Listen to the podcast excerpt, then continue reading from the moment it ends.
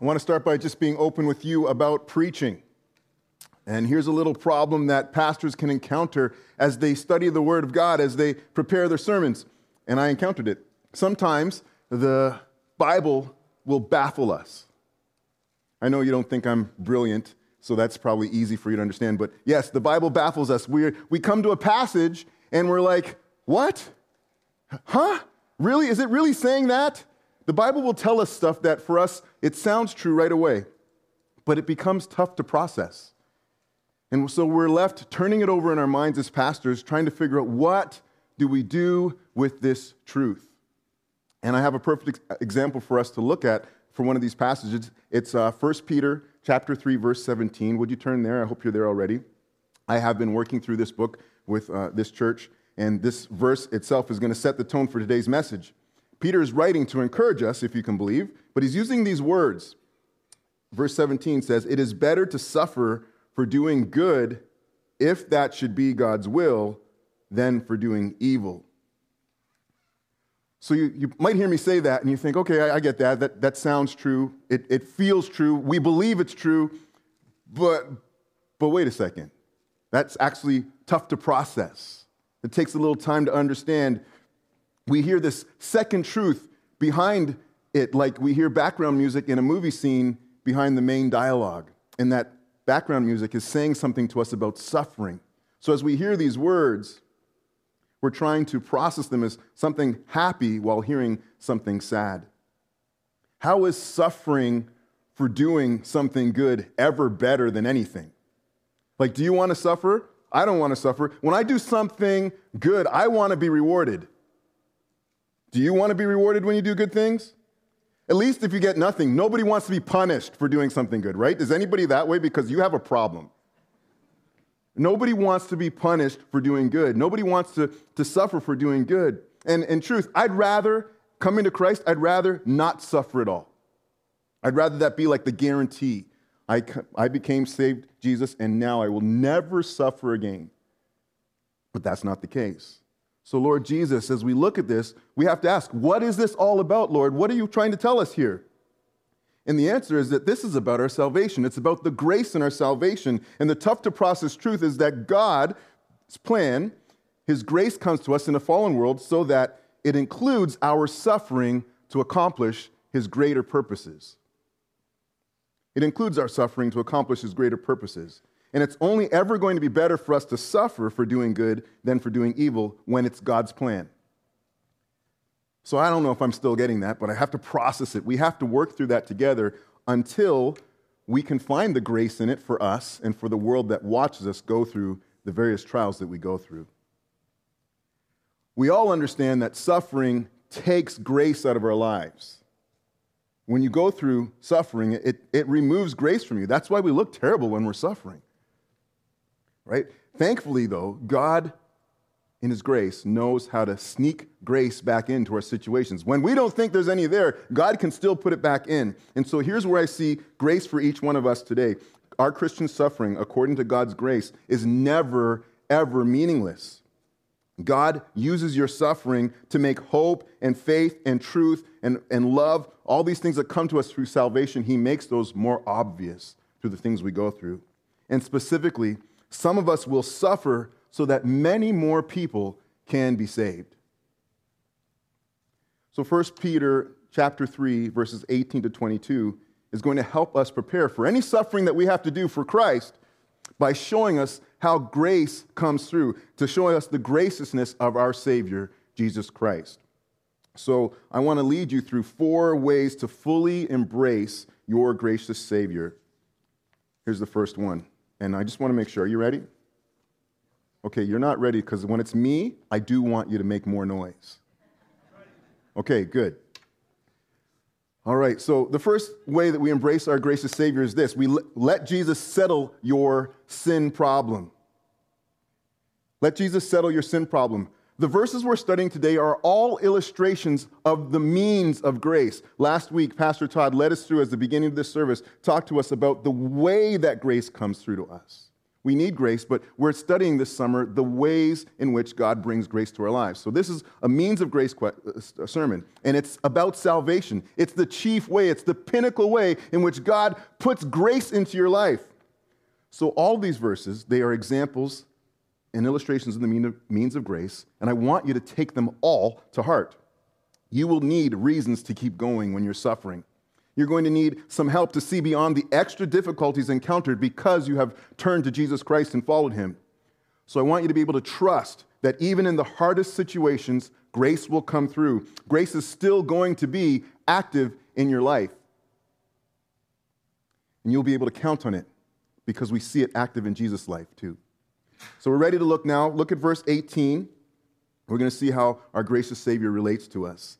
It says in verse 18, For Christ also suffered, for Christ also suffered once for sins. And now Peter is going to explain to us two things how Jesus suffered and why he suffered. So, how did he suffer? Well, he suffers sometimes the way we do unjustly. There wasn't anything right about Jesus' suffering. He, he suffered unjustly. The righteous Jesus suffered for the unrighteous us. And he was put to death in the flesh. So, why? Why did these things happen to him? It says that he might bring us back to God. So, process this with me. Did you catch what God snuck into Jesus' suffering? You might know all the things that Jesus went through on the cross. And it might look horrible, and it was. But what was, what was God putting into that moment? When Jesus suffered, it was grace because it was a means of grace to us because he settled our sin problem. He brought us to God. Romans 5, chapter 5, verses 6 to 9 elaborates on this. It'll be on the screen. It says this For while we were still weak and at the right time, Christ died for the ungodly. That's me, that's you. For one might, one will scarcely die for a righteous person. It rarely happens that people will will, um, will even risk their lives just to, to die for someone that's good. Though perhaps for a, a good person, one would dare to die. But here's the amazing thing the grace. God shows his love for us in that while we were still sinners, Christ actually died for you. He died for me. And since, therefore, we have now been justified by his blood, much more shall we be saved from him from the wrath of God. This is huge. This is the grace in our lives. And Jesus' death on, cross, on the cross is how God pours grace into our lives. His sacrifice demonstrates God's eternal and deep love for each one of us. And his death settled our sin problem. It met the terms of the religious law that condemned us to wrath and punishment and eternity without him.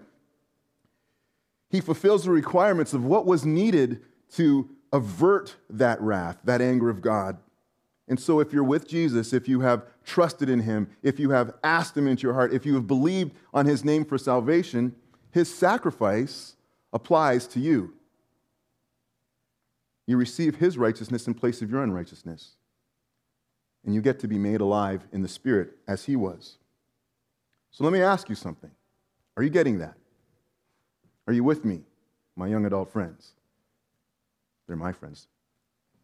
It's been awesome. We've been eating lunch together, getting to know each other. It's been cool. But I want to know if, are you getting this? Are we understanding that this passage is talking about the atoning work of Jesus Christ for sinners to make them free from wrath so that they can have eternal life? That's what's going on there. It's a summary of the atonement, the atoning work of Jesus Christ.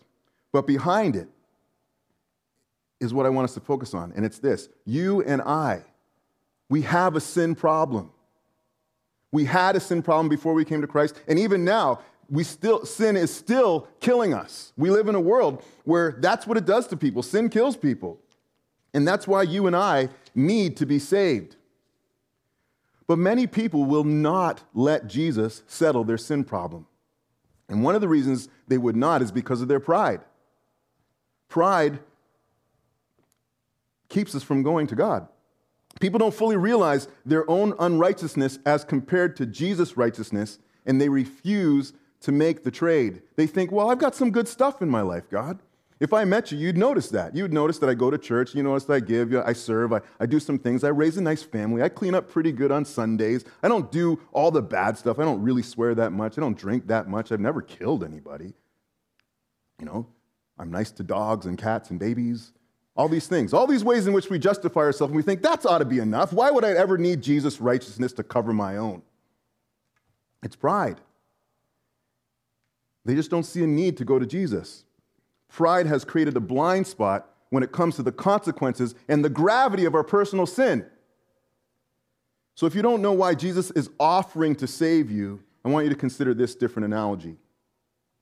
Imagine that you are treading water in the middle of the Pacific Ocean. Okay? Imagine you're treading water in the middle of the Pacific Ocean, believing that because you can rock the egg beater, that crazy kick, you know what? I can't do it. And some of you are thinking, can that guy even swim? Yes, I can. Yes, I can swim, and I don't sink. But you, so you're thinking that you're going to survive this because you can do the egg beater, you can float on your back, and you can hold your breath a really long time. That if you can do all those three things, you will be able to swim to the shore all by yourself. But you won't. You won't make it to the shore. It doesn't matter what you think you can accomplish on your own out there at the sea. You will need to be saved from drowning or you will die. So it might not be a cute analogy, but I hope it makes things clearer for you. You can't defeat the sea of sin problems in your life by believing that you can just keep swimming, just keep swimming, just keep swimming. There's no dorying this thing. If you've been trying to just keep swimming along, how tiring has that been for you? Is it even working? Just treading water? How far have you really got in your life just doing things that way? Instead, I would rather you take the grace of God, take the grace of salvation by embracing Jesus fully and let Him pull you up out of the water and teach you to do what only He can do to walk on the waves. That's how you embrace your gracious Savior. That's the first way. What's another way? The second way we can embrace our gracious Savior is to let Jesus preach to our enemies. Let Jesus preach to your enemies. Now, I say the word enemies, and some of you immediately can think of someone in that place an enemy, someone who doesn't like you and you don't like them very much, somebody who's caused you some problems, someone who deserves a little justice from God and payback. Do you have an enemy in your mind? Do you have an enemy in your mind? And nobody wants to put it up there? Okay, thank you for participating this morning. I appreciate that. Come see me in the tent. I have a coffee card for you. Yeah. Okay, here's what I want you to do with that enemy for a second erase their face. Don't think about them anymore. Until we develop this passage a little bit further, because I want you to understand something. This passage is challenging. This is a baffling passage, and we need to like right click on it with our mouse or, or double tap our screens or do whatever it is that you do to access more information about this before we go and, and see who our enemy is that we want Jesus to talk to. This little sentence in verse 19 is packed with phrases that increase the processing time, that, that make us go like, we have to think through this a little bit more. And in the commentaries that I consulted, but you probably can see them anyways, um, just by looking at the passage, there are at least six questions that are raised when people study this passage. I just want to show you three of the head scratchers that, that I've been wrestling with for hours and months and, and, and really a lot of conversations and days preparing for this message. Here are the three, three head scratching questions for us before we even look at the passage. One question will be When did Jesus go and preach? When? Like, when did these things happen? That's something people have to understand. What did he preach? What did he proclaim? And who are the spirits in prison? These are important things for us to answer because if we're going to make a statement, if we're going to apply the truth of God to our lives, if we're going to bring something out of this word and, and ask people to live according to it, we better know what we're talking about. So we have to go in and ask these questions. So let's look at the verse together. Verse 19 For Christ, being made alive in the Spirit, in which he went and proclaimed to the spirits in prison, I'm going to steal a little bit from verse 20 to complete the sentence. He proclaimed to the spirits in prison because they formerly did not obey. I asked the first group if this was anybody's life verse. Yeah, exactly. There's lots of ways we could try to interpret this. Some of them aren't useful to us. Some of them required extra studying, but I think the one interpretation that fits best with the context of Peter wanting to encourage the church who will suffer is to see it this way Jesus, while his recently crucified body lay entombed, his physical body was entombed, he, being made alive in the spirit, he went and he had some words with those prisoners that are mentioned there. Jesus had words. Has anybody ever had some words with you? You know, I'm just being polite here when I say he had some words. He had something to say to them. And by doing this, these words that he shared, this proclaiming, this preaching, he put all of his spiritual enemies on notice. And so at this moment, what we see is God is now layering in the grace. He is now putting some grace into this story by telling us at the lowest point, at the lowest moment in the gospel plan, while it appeared that Jesus was down for the count, he was actually somewhere else in his spiritual form proclaiming a victory to his enemies and to ours. And at this moment, it had looked like God's enemies had killed the lamb. But here's the problem they had never contained the lion. They had killed the Lamb of God, but the Lion of Judah was never contained. Come on. Someone wants to say amen. amen. Thank you. I needed that. But so does God. I mean, this is amazing, right? It's amazing. There's a grace. There's a dead man in a tomb He's supposed to be down for the count, and yet his spirit is up proclaiming to people. So this is not Jesus going to some dead people that were killed before during the flood and saying, Hey, I want to give you a second chance. Now that I've died for you, I just want to let you know you can, you can have a second chance because I'm Jesus and I love you. There's no gospel where you get a second chance after death. This is not Jesus proclaiming a nice message of salvation to people that died in their sin. No, this is the lion roaring about his victory. He is boasting. The same message that he said from the cross. It sounded quiet then, it is finished. But now, it is done. Right? This is awesome. This is a statement. This gets me pretty pumped up. This is the highest this sermon's gonna get. but seriously, for the fans here that are looking for things like this, guys, I want to get you thinking about this, but I hope everybody can come with me. So I'm thinking of ways that we saw this happen in our lives because this is a great spectacle, but we touch it here. There's a moment in basketball, if you're basketball fans, when Vince Carter, the greatest Raptor ever, made a dunk. He won the dunk contest and ruined it for the rest of people. And he did, he doing things, and he comes over to the camera and he goes like, it's over. It's over. They've got memes about it. It's over. But if you're not a basketball fan, I know we have more baseball fans. This is an even greater moment than in 2015 when the Jays were in game five and Jose Bautista got up and he hit a home run to send the Jays ahead, and then he flipped the bat at his enemies. Oh man. Oh man right? Jesus is doing that. Can you imagine? He's not the Lamb of, of God anymore, just dying there. He is the Lion of Judah. And he's, yeah, I've won. Satan, this is that moment. You tried to bite my heel, I just stomped on your head. Yes, yes, come on. That's what's going on here. So maybe, maybe if you have enemies, maybe if you have enemies, sometimes when they're holding you down, you wish that you could give them a little bit of that kind of word you could talk to them with that kind of power. But there's nothing in this passage that tells us that we are supposed to talk to people like that when we're suffering. In fact, when we're suffering, that's probably the wrong time to get talking. That's not the right time for you to start tweeting and writing notes and telling people off. That's no, we're not instructed to do that. That kind of stuff, it comes on your behalf from the Lion of Judah. And it's not aimed at human enemies, but the spiritual forces that war against Christ's rule. This is where we double click. This is where we right click on this and, and go in and see a little bit more information. If we go to Genesis 6, you'll see that the spirits in prison are the powers behind the idolatry of Noah's day.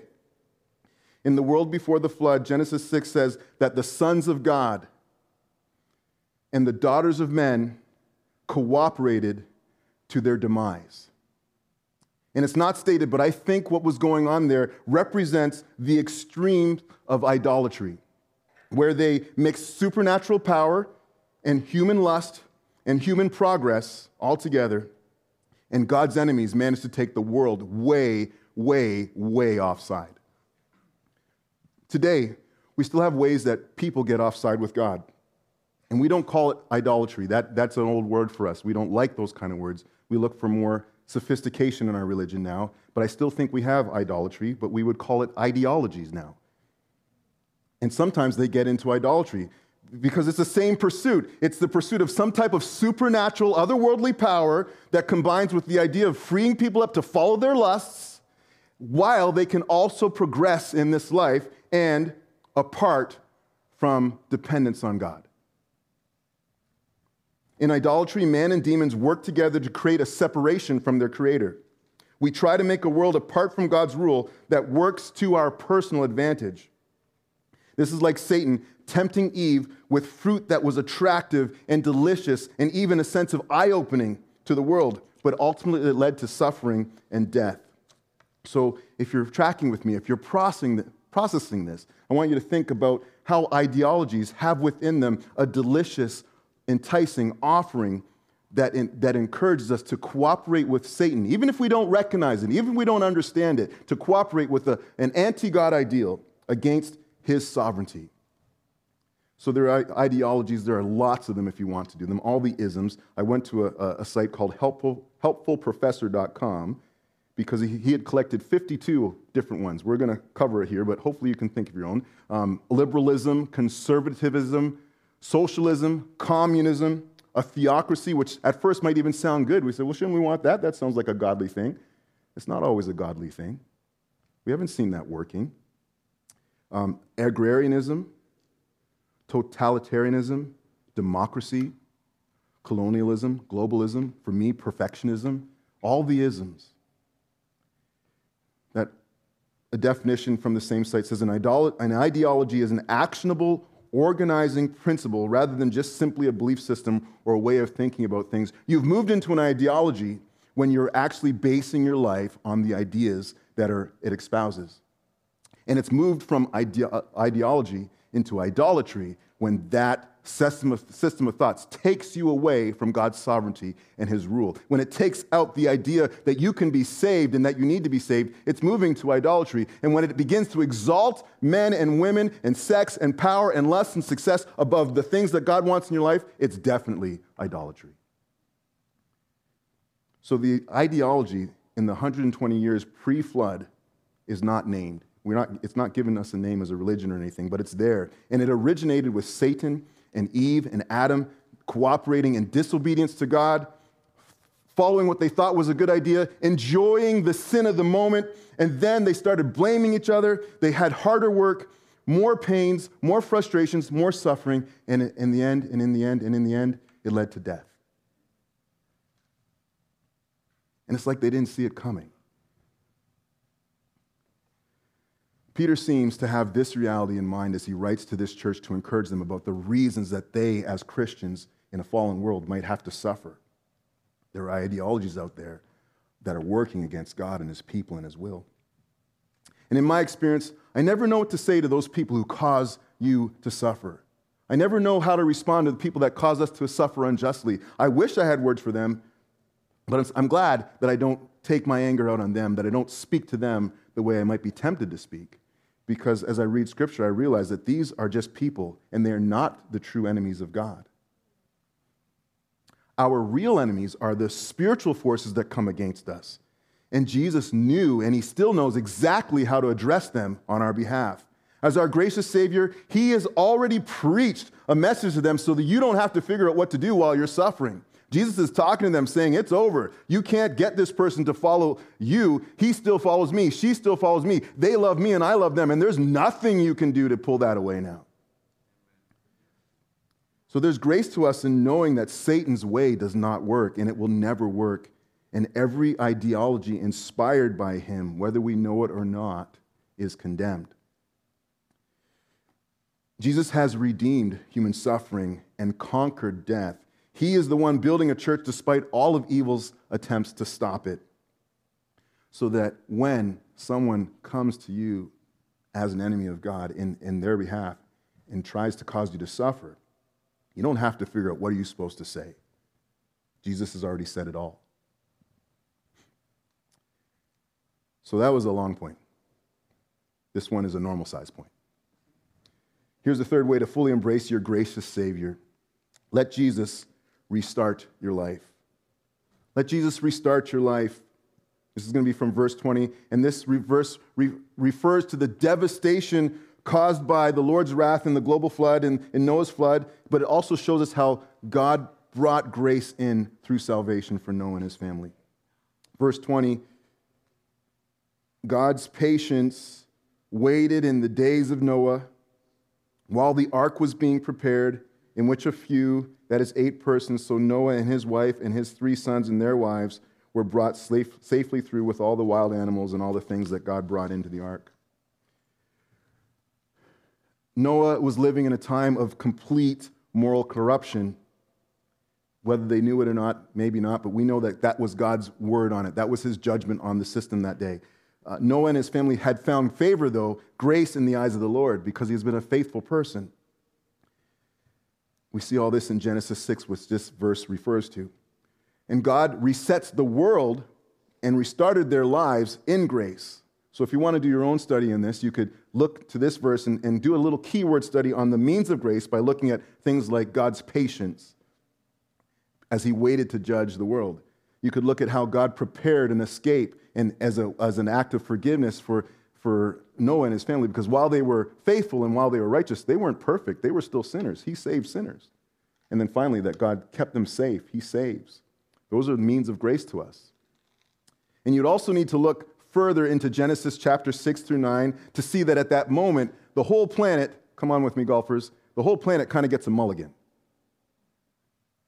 Who golfs? If you don't golf, this is what a mulligan is, and I need them because sometimes when I golf, I try to knock the ball and it goes way off course. It gets in a terrible spot. And the mulligan is this rule. It's actually a rule of grace because it recognizes that things don't go right, where the, the player can come up and grab the ball and say, I'm going to start over like it didn't happen. So, with this mulligan, God saves the planet that He created.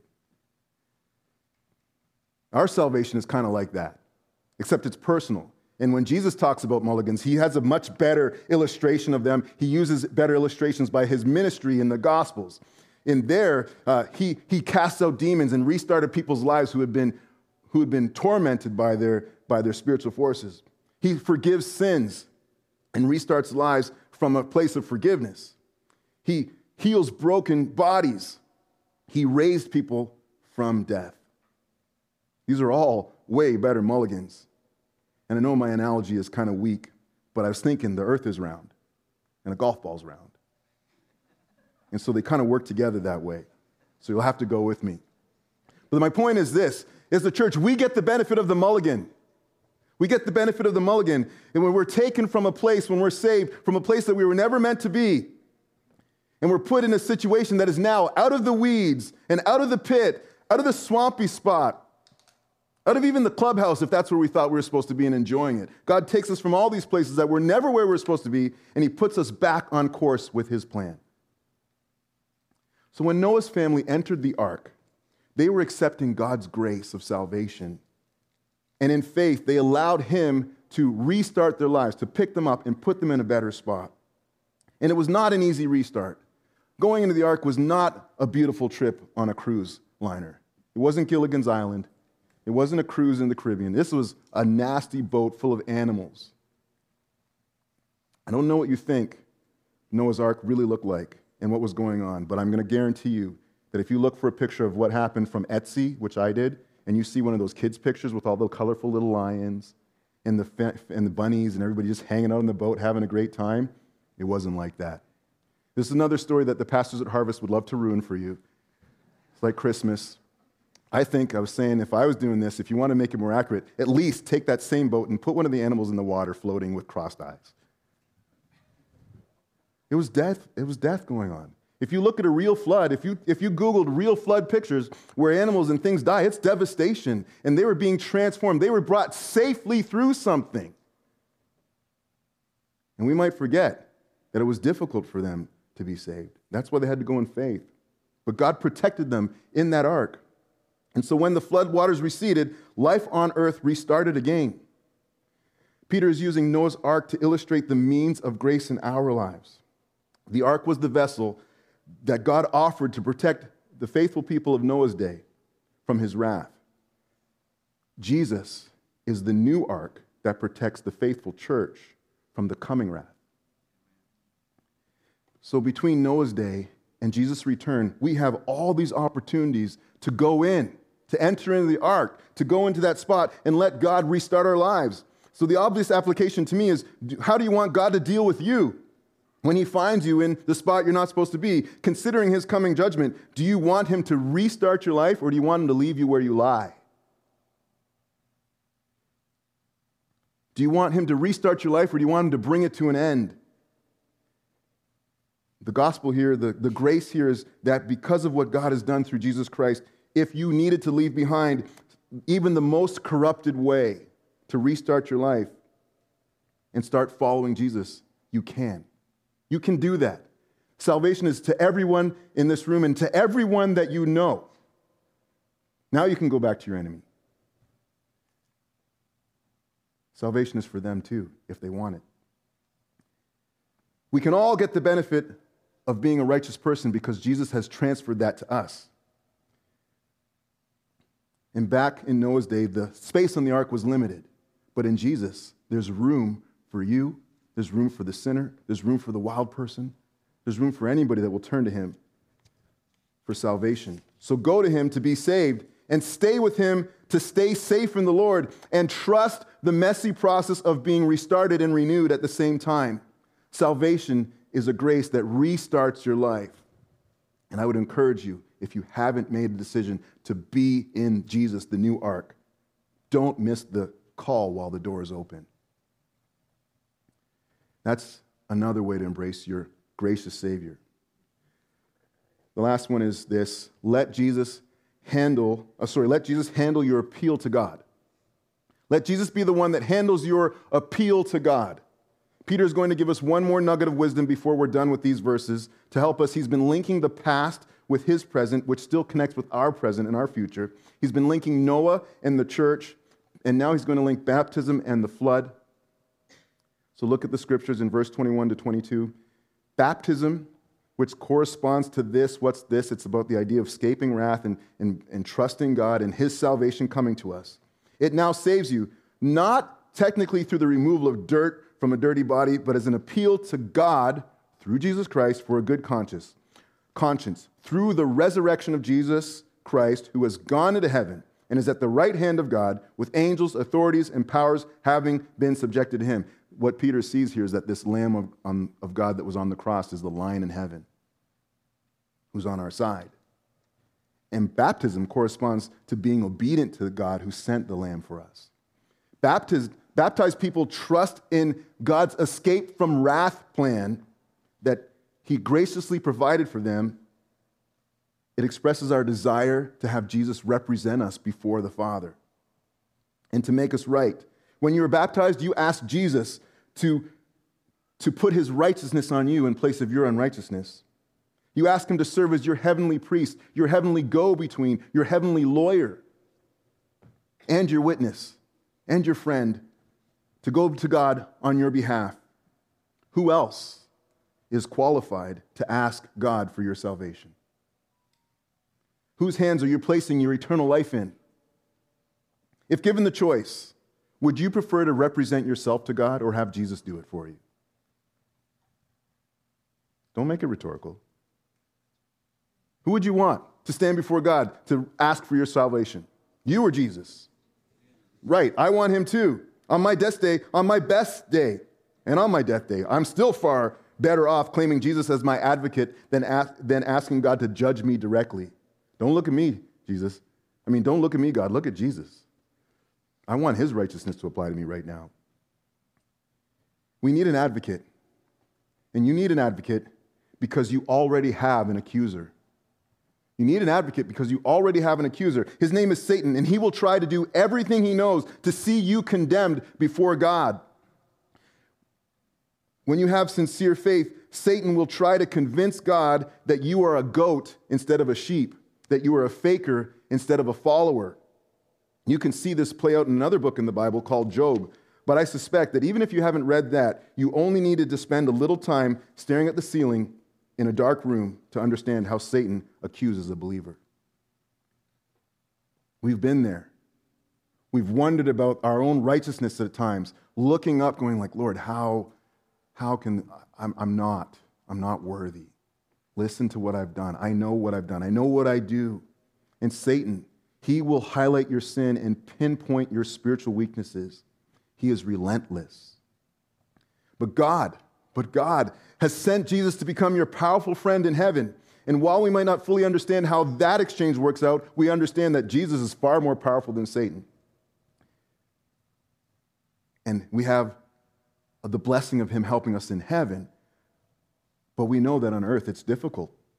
Christians get accused of being evil when they're being good. Christians get accused of committing crimes when all they've done has been conforming to Christ. Christians will get accused of being fools when all they've tried to be is faithful. All of this is done in attempts to slander the name of Jesus and condemn your faith in him. And worse, worse is that when we as moral people have one little slip, when we make a mistake, the world is ready to pounce and heap guilt on you for disappointing your God, even though they don't believe in him. They will hold you accountable for the way he's supposed to, you're supposed to live. That's one of the ways we all suffer. We suffer shame. We suffer guilt. We suffer ridicule. We suffer from isolation. We suffer slander. We suffer the verbal abuse of mean spirited people, and it takes its toll on us. It affects even the way we want to worship, so that when we come to church on, a, on the worst days, when we're just hearing from Satan and we're forgetting that Jesus talks about us to God too, we don't even want to lift our eyes to heaven for fear that God will only see us as sinners and, and forget that we want to be something different. However, in grace, our Father chooses to see us through Jesus' eyes. In this room, you're not the person that you looked at in the, in the mirror as you left for church. You're not the person that everybody says you are when, they, when they're calling you a hypocrite or they're thinking that you don't measure up. You are something different. You are the bride of Christ. You are a friend of Jesus. You are a sheep instead of a goat, and you are a follower instead of a fake. So, as we close, I want you to know that God looks at your life and He sees the difference between you and your accuser. He recognizes His sheep from the goats. He knows the tender among the tormentors. You may feel alone on earth, but you are supported from heaven by the King of kings and the Lord of lords. He is exalted over everything else in creation, and he speaks to God on your behalf, and he speaks to the world on your behalf, and he intercedes with his Father for you, and his Father listens to him. And every enemy that you have will answer to him for the wrong that they've done to you. That is the grace of our salvation, and that's why we have a gracious Savior. Let me pray as our worship team comes. Father God, I thank you for so many illustrations of grace within your word. I thank you for the, the depth and the breadth and the height and the, the incomprehensible nature of our salvation. Lord, you, you flooded our lives with grace. Grace that we didn't deserve, grace that we couldn't earn, but grace that you commanded to us in your love. And Father, I ask that even as we come to this church and we head into another week and as we stand to sing about you, Lord, you would, you would flood our lives with a sense of grace to help us where we are going into a world where we are suffering because of our choice to follow you. Lord, it doesn't matter what kind of suffering it is whatever it is that's taking the grace out of our lives, Lord, we ask you to replace it in abundance. Lord, give us more. Give us more than the enemies take from us, that we might rejoice and sing your praise forever. Lord, we love you and we thank you for all you've done for us. We just want to continue to praise you in Jesus' name. Amen.